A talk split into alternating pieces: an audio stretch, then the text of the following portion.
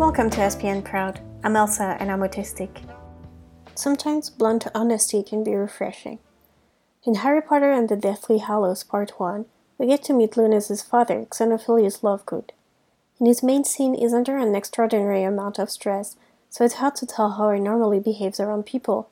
But earlier in the movie, Luna actually seems to be helping him with social interaction. The two of them run into Harry as guests at a wedding reception. Xenophilius considers Harry a hero and tells him that he's been doing his best as editor of the Daily Quibbler to publish the truth about him in his fight against Voldemort. Luna steps in and says to her father, Harry doesn't want to talk to us right now. It's just too polite to say so. Harry denies it, but the fact is, Luna is telling the truth, and she's not saying it to embarrass her father or Harry. She's just making an observation based on what she's learned about conversations with others. Xenophilius doesn't react to her statement as if she's being rude. He seems to accept her advice as helpful.